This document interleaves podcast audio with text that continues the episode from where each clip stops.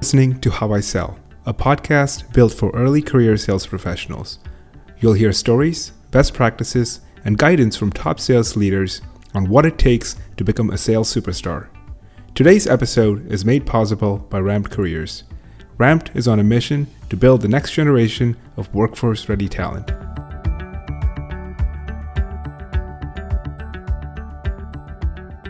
Joining us today is Brandon Roberts, Chief Revenue Officer at TSG.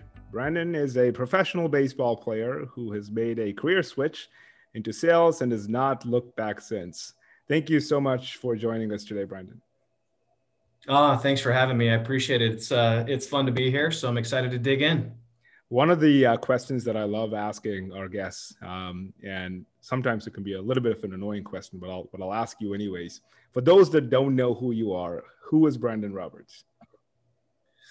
Brandon Roberts. Uh, well, Brandon Roberts is a is now a revenue leader and a um, a leader developer. So that's what I like to think of myself as is one of my main jobs is to develop other leaders, other sales professionals, but really the, the, the leaders that lead those sales professionals. Um, so outside of that, I'm a family man. I have three kids and a wife, and I live here in California. And I'm also a former uh, professional baseball player, which uh, you know is is going to stick with me for the rest of my life because of everything that I learned and everything that I went through and all the experiences that I had for those first eight years um, in my early 20s. So, yeah, interesting question, but I guess that's how I answered it. Uh, let's talk about those first those first uh, eight years. So you started out wanting to play professional ball. Looks like that were instrumental in defining who you were and continue to be today. Where did that spark come from? And I ask that because I'm interested to, to hear whether there's a common thread there. Um, why did you choose professional ball? It's so funny. It's it is something that I wanted to be since I was a kid. I mean, in the backyard, mimicking, you know, the big leaguer, the superstars. My favorite player was Ken Griffey Jr. Mimicking his uh, his swing and his style, you know, on the on the little league field. And so, for some reason, I always had a desire and a passion to be a household name and to play at the elite level and to be on a big league uh, big league ball club and so now nowadays you know you, you really teach that you want to play multiple sports as a kid you want to play football and soccer and baseball and basketball and get the full rounded spectrum of that. And for whatever reason i only wanted to play baseball all through junior high all through high school through college. Um, so it was a little a, a little different there. But uh, yeah i just i always loved the sport for some reason. I loved uh, i loved everything about it. And so that was my passion. And at no point uh, did you have any second thoughts? I mean it's it, it, it's hard man. It's it's very hard. I mean folks know statistically the number of folks that can kind of make up uh, make up the chain i think a lot of folks want to play professional ball and they do but very few make it and uh, it's a lot of hard work at any point did you feel like eh, eh, maybe not maybe not too much work or uh, you you didn't have that as a concern at all I never felt like that. I always knew that there was very slim chances, uh, you know, obviously to make it to the major leagues or to even make it to professional baseball or to the collegiate level, even. You know, you know your chances, um, but there was never a thought of quitting or giving up because really you're in the moment and you're on a team and you're having fun, and it's just a fun uh, thing to be a part of and and to do and to I don't know, you know, be part of your life. And so, yes, there was times where uh, you know, when I was in high school and I wasn't necessarily getting the college looks that I thought I was going to get around like, okay, well, where's this going to go? Okay, well, maybe I'll just play in college and I'll get a good education and that'll be it. But, you know, so, so there was doubts as, as to how far I could make it because I was a little bit smaller and I was a little skinnier in high school and whatnot. Um, but I never lost the drive to want to play and to want to work hard and to want to improve because not only do you have a sight set on a long-term vision, but you want to be successful in the year that you're playing. Um, so, so when I'm playing like my senior year of high school, for example, I'm not working hard to become a major league baseball player. I'm also working hard so that I can win win the league. You know, in terms of uh, of where we were at. So, um, so yeah, I never lost sight of uh, of working hard and, and being dedicated towards uh, towards being better there. And so you keep pushing yourself um, and you make quite a bit of progress. And it sounds like halfway through, um, owing to a combination of factors, some of which it looks like, it sounds like an injury, you had to go through what I call a great reset, where all the effort that you put in, all the success you've seen, the fame, the recognition, got you from A to B, but now you're back at A again. Is that is that a fair way of characterizing it? Is that what happened? Yeah, and I still remember my very last professional baseball game. Um, it was in 2012. It was on Labor Day, a Monday. We had a day game, and it's funny. The last day of the season for uh, for professional baseball players, they they like speed up the game, right? You play faster. The pitchers only throw strikes. You swing at the first pitch. You're like trying to get out of there in two hours so everybody can go go with their family. And I remember my last at bat it was a left-handed pitcher throwing a left-handed slider, and I hit a double off the opposite field wall, which is something that I literally never did in my eight-year career because it's the hardest thing to do as a left-handed batter. And I still remember that moment. And so anyway, so afterwards, I, I get in my 2001 Chevy Tahoe, and I pack up my truck with everything that I own, and I drive 18 hours back from Colorado to California. And I, I knew that I was uh, was done with my career and that was my last day because I had faced injuries and you know I knew I was moving forward in my career and I've I've never cried so hard in my life because I was giving up the dream that I had and I had fallen short because I was in AAA and I wanted to be in the big leagues and it just wasn't happening over the next court the last couple years.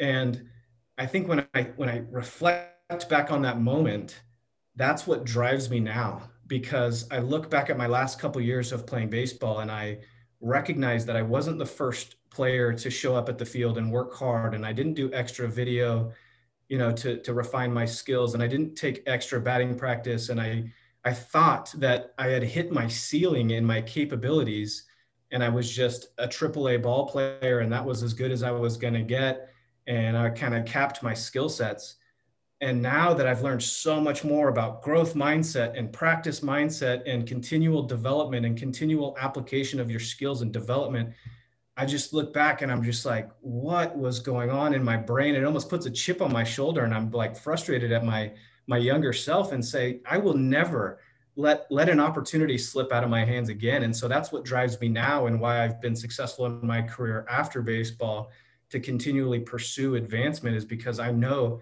every single day matters and every single opportunity is is right here in front of me and it's just something that i get a little emotional about because it was a childhood dream that i wanted and i was right there and i was so close in the last couple of years when i reflect on my mindset i'm just like my mindset wasn't where it needed to be and i never want to make that same mistake again so i don't know if that's how you wanted me to answer that but it, no it gets no it makes I am I'm actually I'm actually feeling my legs because I, I have I have a, a, bit of a goosebump situation going on here. But where does that extreme accountability come from? Let me put a different spin on it.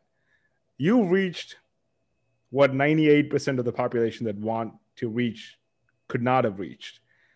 And your first instinct as you were going back and going through that long drive was to I don't want to use the word blame because it's a different thing, right? When you blame yourself, there's no there's no remedy. It's it's it's uh, you're, you're angry at yourself and you don't quite have a growth mindset. And yet the only thing that you saw was you held yourself accountable for the outcome of what happened and not anything else right but where did that come from that this this notion of i'm going to start with myself i'm not going to start with external situation. I'm not going to look back and say, you know, hey, you know what? I had a good run. I did better than most other people could have. That's the piece that I'm trying to understand because you make it seem like that's what everybody could and should do, and yet most don't. I'm trying to figure out who, who built that value system in you. Was it innate? I don't know, but thinking about external influencers and and other things and blaming and causing excuses, I mean, none of that is is helpful to anything, right? I mean, taking full accountability is is what's most important and understanding what's in your control. And regardless of the politics of the organization or the position that I was in or the players that I was going up against or the injuries that I had that were arguably out of my control, the truth of the matter is is that I didn't have the best mindset in my last couple of years and I didn't work extra hard and I didn't apply myself like I know I could have and gone over and beyond. And by all means, I wasn't lazy. I was working hard. but I didn't work as hard as I could have. And that is 100% my fault and my accountability. And when you think about me driving away from AAA ball um, and driving for eight hours through deserts and crying because I'm leaving my my career and I'm failing because I didn't make you know the goal that I accomplished, it's it's essentially like hitting 99% of your quota. No sales rep is going to be like, I hit goal. Well, no, you didn't. You hit 99%. You missed goal. That's the definition of a goal. And that's why your multipliers kick in once you get to 100%, because that's the goal that you're going for.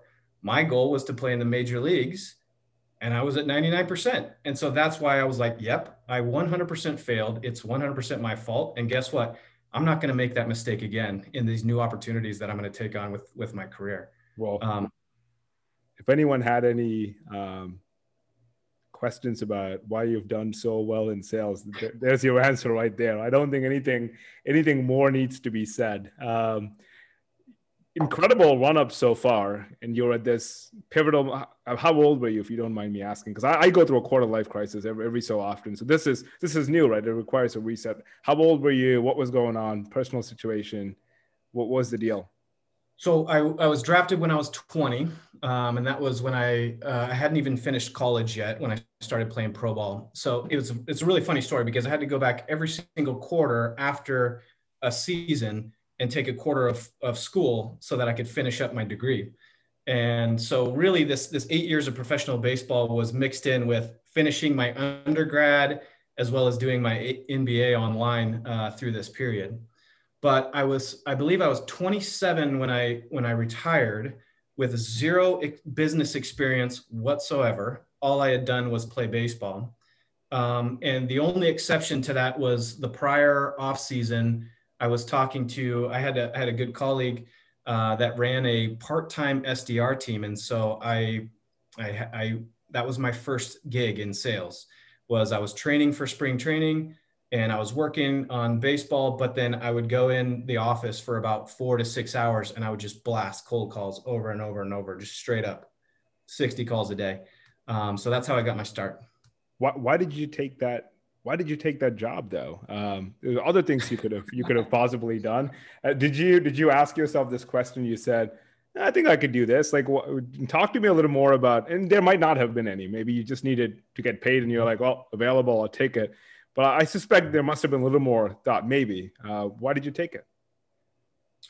Yeah, so I yeah, it's a good question. I didn't do it. Uh, I didn't do it for the money. I did it for the experience, and so that I could have something else. Because at that point in my baseball career, I had been I had had significant injuries for the first for the two years leading up to that, and I signed a one year deal. And so I said, okay, I got one more chance, you know, at baseball. Um, and so you know, I was going into it knowing that, you know, my career could could have you know taken a nosedive after that year. And I was thinking, well, I don't want to just wake up and come to this market with nothing on my resume or no experiences or no skill sets that are applicable to where I want to go.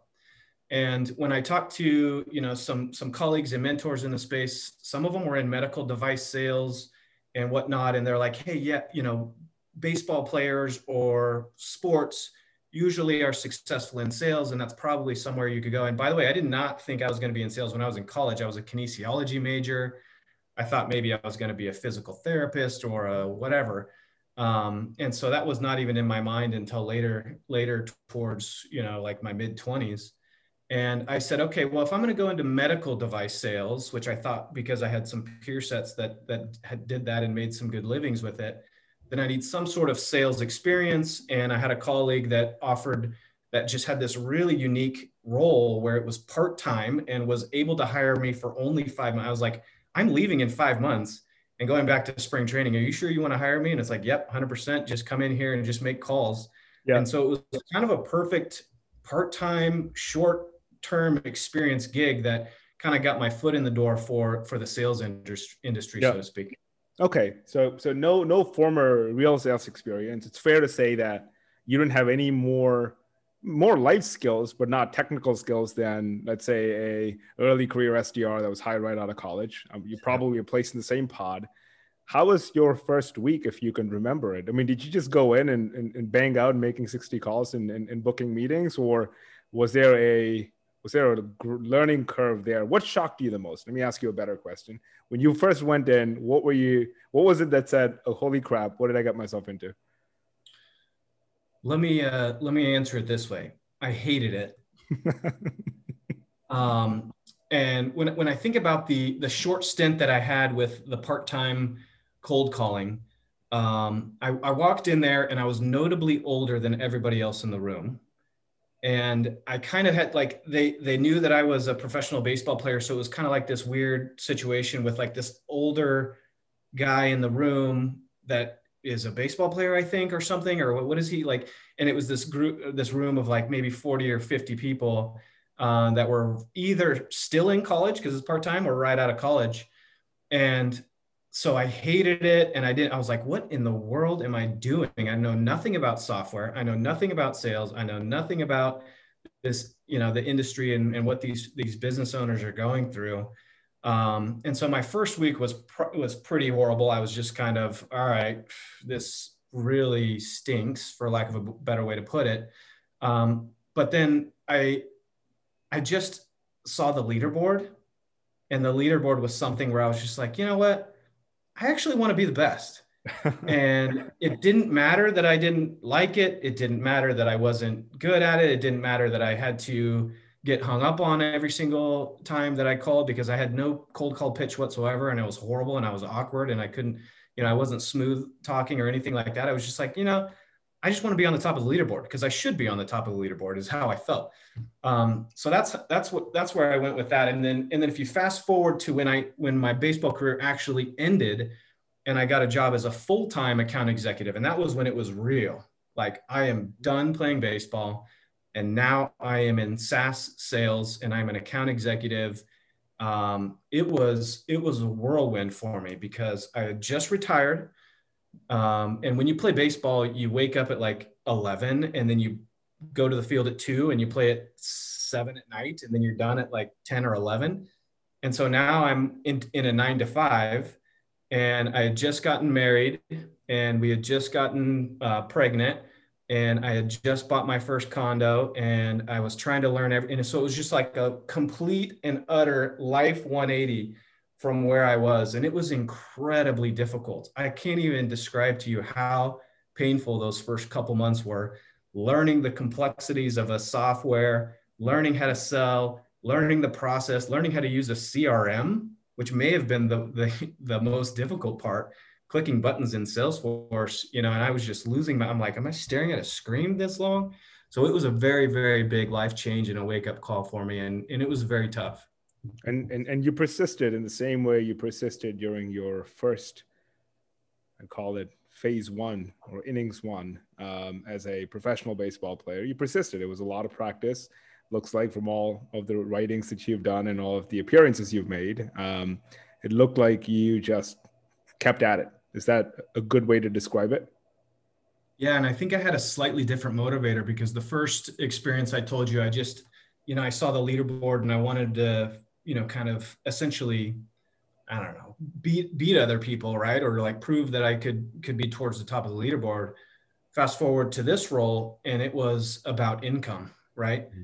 I had just t- taken on a first mortgage. I had just gotten married. I had a kid coming, and I, you know, I what was my I don't remember my salary exactly. It was probably around thirty thousand or something back in the back in that time.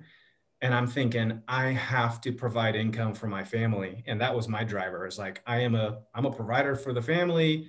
You know my wife was still kind of uh, getting her degree at that at, at the time in nursing. And so uh, that was a huge motivator. I was I, so i basically said i cannot fail at this. I have to prove myself. I have to get to a certain level where i can start hitting quota and start earning the money that i'm supposed to earn because as a salesperson that's one of the things you know it's risk versus reward right? You only get your salary is only half of what you really could be making. Mm-hmm. um, so the other part of it is production and and hitting your sales quotas. And so fast forwarding a little bit you've done that you did that well. Uh, clearly you've risen up the ranks and now it seems like you have a different motivator. I, I like how you introduce yourself. You want to create other leaders is that is that your new you know reason for existence because uh, I, I think you've done the you know you're great at sales seen, you know, you, you've made you made some money in the, in the process, and and now is that the next level? Is is helping others achieve similar success? Yeah, that yeah, that is a really fun thing to do. And so I, I don't want to lose sight of, you know, my number one motivator is still providing income for my family and setting things up for my kid. My F3 kids now and a wife and whatnot. And so, you know, that obviously is a huge driver for me just on a personal note. But from a professional uh, career wise, the thing that I've really come into is the fact that when you lead other leaders, your your main job is to develop other leaders and to make them the best leaders they possibly can be. And not only does that help your organization and your your team and your culture and whatnot elevate and be able to accelerate by having really competent leaders, but it also selfishly helps you because the the the stronger leaders you have underneath you, you know, kind of I don't know, you could say the easier your job is or the the more bigger and better things that you can do. And so my my first experience going from a manager to a director is when I had this major wake up call of okay, I've been in a position where I I have to uh, focus on developing myself as a manager and as a really good manager. And now I have to focus on developing other people to be good managers. So not only do I have to keep really uh, disciplined on my leadership development, but now I have to pass it down and really create this environment that fosters their growth and development as well. And it's really fun. And, I, I, think it's really fun. And I have Friday sessions. I actually just got off of it uh, with my people leaders and with my um, sales sales directors to develop them and to continually create a space where we can be collaborative about this focus towards growth and, and development. That's that's really a great way of saying it. I think that's probably one of the missing links in the uh, in the business world today as in what is the pathway to create other leaders we have structured systems in place for everything else but it, when, when it comes to rising up the ranks it's a little bit of a figure it out by yourself and i think some folks can benefit from uh, people that have been there done that uh, ahead of them create a structure or create a you know meaningful pathway for others to learn from whatever it is that you learned from and in the process, you know, I, I it sounds like you've you probably what hired and, and and and mentored hundreds of salespeople, if not more. Yeah. Mm-hmm. Uh, with all of that hindsight, let's kind of go back to someone that wants to consider sales as a profession or a career, and let's pretend that you know I'm not 33, I'm 21, I've graduated from college. I may have heard from my family or a friend who's in sales and say, Hey, you seem like an outgoing guy, or Hey, you seem like you want to make money. Sales could be good for you. But that's all that I know. I haven't done an internship. I wish more companies did that, but they don't. And that's a different discussion for another day. How would how would I know, or how would a person know that sales is something that they should consider? Is there a set of questions that I can ask myself? Yeah. I think it's uh, I think we can break that out in, in a couple parts. So the first thing that comes to mind is uh, something that I alluded to earlier. So most sales roles in the industry are going to be uh, split in their on-target earnings, as 50% of that is going to be a base salary, which is really stable, stable income, and 50% of that is going to be variable, which means you could earn it or you could not earn it. And so it really goes to this concept of high risk, high reward, right? Because you can jump into your first sales role out of college and potentially be land uh, be in a role where if you're overperforming, you're making six figures immediately. You know, you could get a 50 base and a 50 draw, and then or a 50 variable, and then you could be overperforming your quota, and you can make over a hundred thousand dollars. So the reward is is there, um, but the risk is there because sales is probably the most uh, the biggest industry where it's easy to evaluate whether or not you're performing or not. And so if you are like every single month, you have a percentage that is very clear as to what you are contributing and what the outcome is. If you're a business analyst or if you're in FP&A, I mean, it's really kind of, it's really harder to say like, well, how did you do last month? Uh, okay, you worked on projects or you did, you know, whatever, but it's really crystal clear in sales And typically, what you see is all right, well, if you don't achieve a certain amount, we start having hard conversations, which will add pressure to your life if you're not performing. So, high risk, high reward. High risk is all right, well, if you're not putting in the work and not learning how to do this right and, and getting to the right outcomes, it's going to be stressful. And if you do, and if you learn how to be a top performer and you're over quota, then it's got big rewards. Mm-hmm. So, so I, I would say it's um, the answer is twofold. Number one, you're you're you, you do want to make a higher income, you know, coming out of the gate, and so that's attracting you to sales.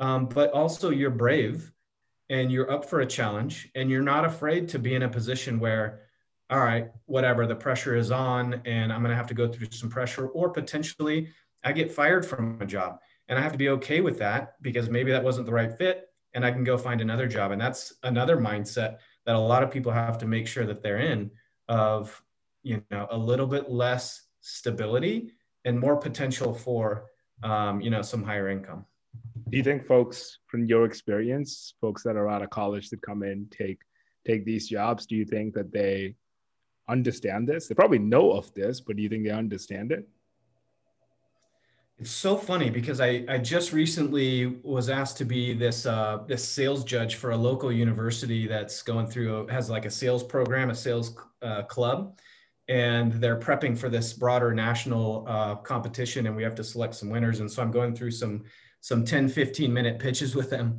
And it's interesting when I debrief, you know, and give them feedback on the pitch and how they uh, handled objections and how they, you know, opened the call and created some rapport or whatnot um, this one uh, girl yesterday, she's just like, I 100% know that I want to do sales in my career. And I was thinking, man, I had no clue what I wanted to do in my career when I was your age.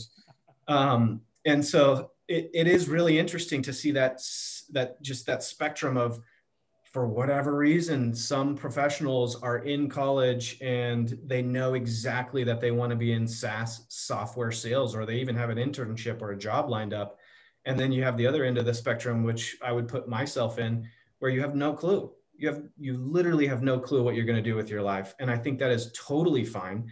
And when you jump into sales, it's probably the easiest one to jump into and then realize that maybe you don't like it and you go somewhere else because as much as people don't like to admit this, everyone sells no matter what. You're influencing someone to change is essentially what sales is. You're helping them, you know, and influencing them to make a, a better decision. And so let's say you're a business analyst or I don't know, whatever role you want to call, like you still have to work with people and colleagues and sell either your team or your manager or people in other departments um, in terms of the projects that you're rolling and whatnot. So the experience that you'll get if you start in sales and determine that it's not for you and you want to go somewhere else is going to carry with you and you're going to learn a lot i promise you that.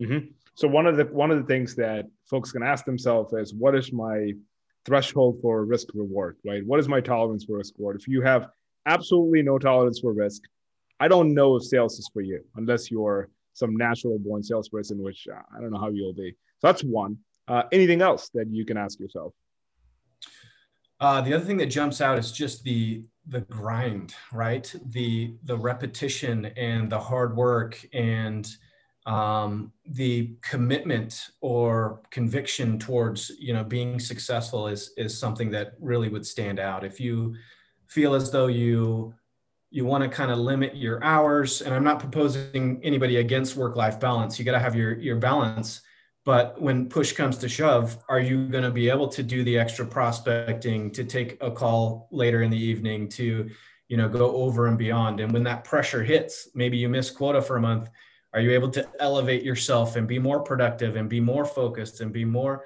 um, you know, uh, I guess, I guess focused on hitting that target, whether that means throwing some extra hours or knocking some things out of your schedule or really focus on prioritizing the right accounts that you go for and so really the the grind and the dedication and the commitment towards you know being successful is one thing that you really have to evaluate whether or not you have um, you know within yourself or not as you're as you're pursuing sales. Interesting. Same question as the first time. Do you think the folks that are coming out of a college or taking their first sales job have an understanding of the grind? Do you think they understand the activities involved? Um, or is that still a bit of a, a bit of a mystery that you only get hit in the face with it when you start the job? I would say no, unless they have an inside colleague that is in a role that they can pick their brains on. And the only reason I'm saying no is because I didn't have a clue when I started and I was whatever, 26, 27. Um, and I think that, yes, we can talk about things that we're talking about today, but there's so much more around, all right, are you prepared to be nine hours a day in a CRM, logging tasks and sending emails and sending the same type of emails and reading off of a script potentially with your cold calls and, you know, having people hang up on you or say mean things to you and having to bounce back, you know, really quickly. Otherwise, you'll you'll lose your productivity. Um, dealing with uh, pressure of management and having to adopt a process and uh, having to learn really complex softwares in some cases and understand you know what they do. So i think the answer i mean in my opinion is is they probably don't have a full picture of what that looks like when they get into it until they jump in there. Um, so the, the more people like yourself can educate around what that looks like and how to be prepared uh, i think the better off they'll be. Yeah and you know it's it's funny because one of the one of the challenges i don't call it challenge it's a good, it's a good challenge. It's to strike that balance in between being pragmatic about what the role involves, but also being motivational about the potential upside because it's there, right? You just have to strike a balance. If you say, "Hey, this is going to be a grind," whatever you thought of sales as this, you know, sexy field sales where you go out for dinners and drinks, yeah, maybe once in a while, but probably not. As an SDR, BDR somewhere, you ain't having drinks with anyone for a while. Um, that comes like a lot later, and even then, those are not the type of interactions that, quite honestly, lead to a sale. People have this notion of relationship sales that I'm trying to kind of educate in the market that I, I really don't know if it works at scale, man. I mean, maybe you'll get a customer or two, but you know, it's necessary, it's essential to be personable and all of that jazz. But uh, but to your point, lots of activities. Really good, really good feedback there. I think asking those two questions alone will give you a bit of a better understanding of your own self because I don't think we do enough reflection. Um, at a young age. It all happens like later on. For heck, I didn't start reflect. My first job out of college was CPA. Probably the worst job for me. Um, I took a I took a disc, uh, you know, disc, disc, uh, you know, the, the, the test, the personality assessment test, and my compliance, the C, is so low, Brandon. It's like it's just like tiny bit beyond the baseline. And yeah. this might shock you, but I'm a CPA and I'm also a lawyer by training probably the worst things to do for someone that simply has no compliance. I mean, I'd be in jail if I practice as a lawyer, or because I just don't. Uh, but we don't do enough self reflection, right? I mean, I just did it because I was like, oh, it sounds hard. It sounds like something I should do. I like I like some lay prestige that comes with it. And don't get me wrong, there's things that I learned in the process, but what I'm hoping to do for sales and for other careers as well is this exactly this discussion, right? And talk about pros and cons and you know what the job actually entails. Uh, and I and think I'll that's okay. You, I think that's okay, right? And I think that that when you're out of your comfort zone or your natural comfort zone, you often learn more.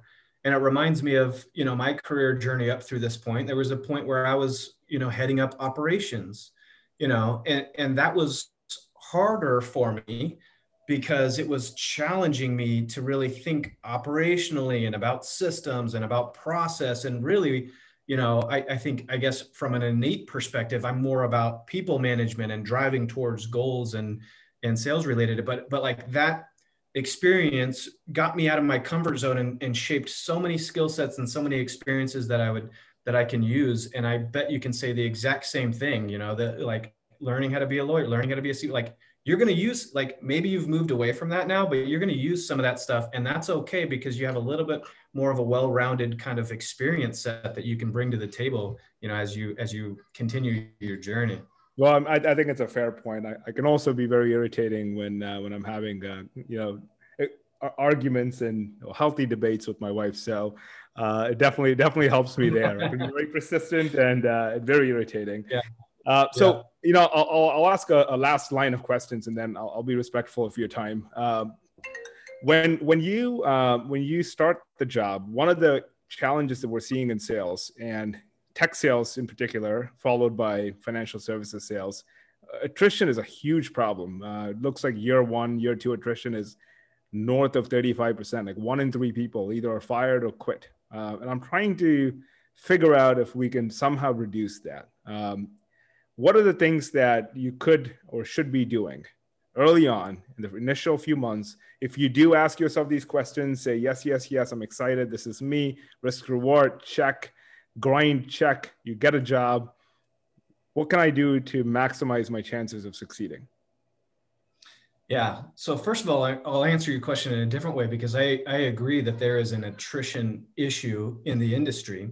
And as a you know a person that owns the full revenue function in the org now in my role, I I take ownership of that. And I think that part of the problem is this is the uh, the way that we set new salespeople up for success. Like, do we have them equipped to achieve success with the process that we're giving, with the playbook that we're going to put right in front of them to say, this is how you become successful with um, effective or intelligent quota setting so that expectations aren't crazy out, out the door because most reps are leaving because they're underpaid but underpaid really in, in, the in the when you when you dig down is just that they're missing quota and so they're not hitting what the, the on target earnings that they've signed up for right? Mm-hmm. so in a nutshell they're not set up for success. So i'll i'll take ownership from that side of it is like well we as leaders need to make sure that they are set up for success when they walk in the door and that's something that i'm uh, constantly challenged with. From an individual perspective uh, when a, when a new salesperson jumps in i think the number one thing that needs to be done is to drop the ego.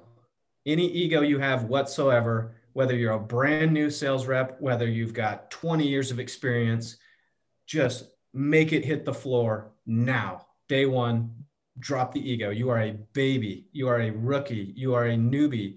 Learn. And, and the reason you do that is because you immediately frame yourself in a position where you have to learn. You want to learn. You recognize that you need to learn and you turn into a sponge and you just say, okay, I am in a new spot. Teach me everything, and I will change everything that I've known in the past. And I'm willing to adopt certain things and certain methodologies and whatnot. Um, so that's step number one drop your ego immediately. Number two is to go find the people that have already paved the, the path for success. I mean, it's it's weird how many salespeople will jump into an organization and be afraid to go talk to the number one, two, three, four, five reps on the leaderboard. They don't even want it. Like they, they feel like it's this mysterious, you know, people over here that have this secret sauce and they don't go to like, I mean, go buy them lunch, go buy them coffee, go buy, like figure out how to pick their brain. And the reason for that isn't necessarily that you're going to copy or replicate everything they're doing, because that is very dangerous. Mm-hmm. Um, but it's to just understand what they're doing and starting to pick and learn and and see what types of things they're focused on because they're going to have strengths and weaknesses as well. Mm-hmm. Um, and so you really just got to pick out the the strengths there. Um, and then the the last one, which goes kind of hand in hand, is really just continually um, commit yourself to not only continual development and continual learning, but to practice. And those are different, and I'll explain them.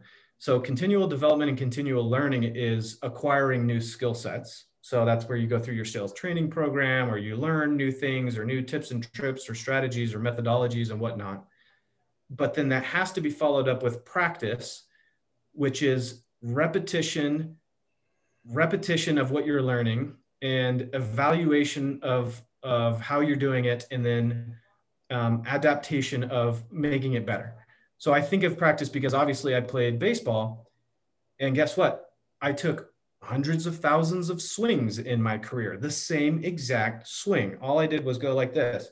You know, it's the same exact thing, but I practice it so much because you have to refine it and perfect it. So the the continual development is like, okay, let's learn how to uh, handle this objection. Cool. All right, that's some, some new new skill set that I learned, and that's continual development. Where practice comes in is let me nail this objection handling you know pitch. Let me say it over and over and over. Let me practice it on a weekly basis so that when it comes it's almost like i love that i got that objection because i've practiced this so much and i'm just nailing it now. So those two things and that's the difference the way i see those uh, those two and, and what i think you need to focus on to be successful that's that's uh, an incredibly helpful feedback uh, for folks, and I'm sure that people would would appreciate it. One of the things that I don't know if people know when you said that you've practiced swinging a bat about how many times ten thousand times. I watched a video recently, and uh, one of the things that I didn't know, but I learned is, you know, I guess there's a, you, you have about 150 milliseconds to to make a decision on uh, on on the ball, and that's faster than the blink of an eyelid. That is nuts to me mm-hmm. that you had to make the decision 10,000 times. You probably already know this, but it just blew my mind. That's so fast, and people are getting faster. It's crazy. Uh, yeah, but again, yeah, you have to. You definitely have to guess. And the other thing that's funny about baseball is you have to you have to pick up the spin of the laces on the ball during that period of time as well. Because if it's spinning this way, it's going to fall out of the strike zone. If it's spinning this way, it's going to come straight. So it's a yeah, it's a little nuts. That's crazy, man. Like, I can barely see the ball. You're talking about seeing the spin on the ball. That's crazy. Uh, this is this is great, uh, Brandon. Thank you so much for uh, for some thoughtful guidance and feedback. I, you know, one of the things that I appreciated the most uh, about what you said when I asked you how can you position yourself for success in the job is again coming to the same theme of taking this kind of extreme ownership as you started with you. You said, what is it that I can do as a leader to ensure that folks have the a good deck of cards that I've dealt so that they can actually be successful. Uh, I will control what I can, and then folks can, you know, people that are doing the job can control what they can. This is incredibly great. Uh, again, thank you so much for, uh, for for joining us today. I loved it. Thanks for having me. I appreciate it. Yeah, absolutely. Have a good one. You too.